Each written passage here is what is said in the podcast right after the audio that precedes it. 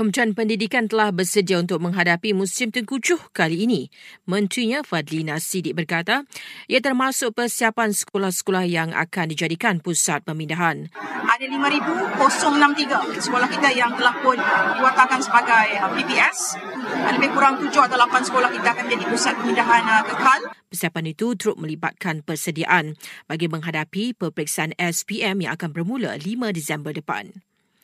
Dalam perkembangan berkaitan, Timbalan Perdana Menteri menggesa penduduk di kawasan berisiko banjir untuk buat persiapan awal dan patuh arahan pihak berkuasa. Ujar Datuk Seri Dr. Ahmad Zaid Hamidi, ia bagi mengelakkan dan mengurangkan impak bencana alam itu terhadap nyawa serta harta benda.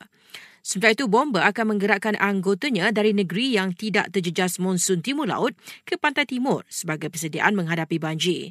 Penduduk yang sering mengalami bencana alam itu juga dinasihatkan menyediakan jaket keselamatan supaya proses pemindahan ketika banjir lebih lancar.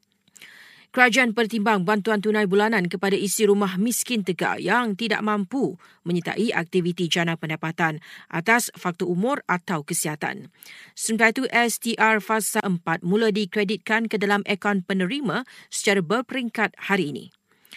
Kerajaan setuju cuti tanpa rekod sempena Deepavali yang jatuh pada Isnin dibawa ke Selasa bagi penjahat awam beragama Hindu di negeri yang hari minggunya Ahad. Lebih 1.5 juta penduduk Gaza hilang tempat tinggal akibat pengebuman tentera Israel sejak 7 Oktober lalu. Kira-kira separuh terpaksa berlindung di kemudahan PBB untuk pelarian. Dan Singapura beri amaran individu yang memasuki negara itu dengan membawa lambang berkaitan konflik Israel-Hamas bagi berdepan hukuman penjara dan denda.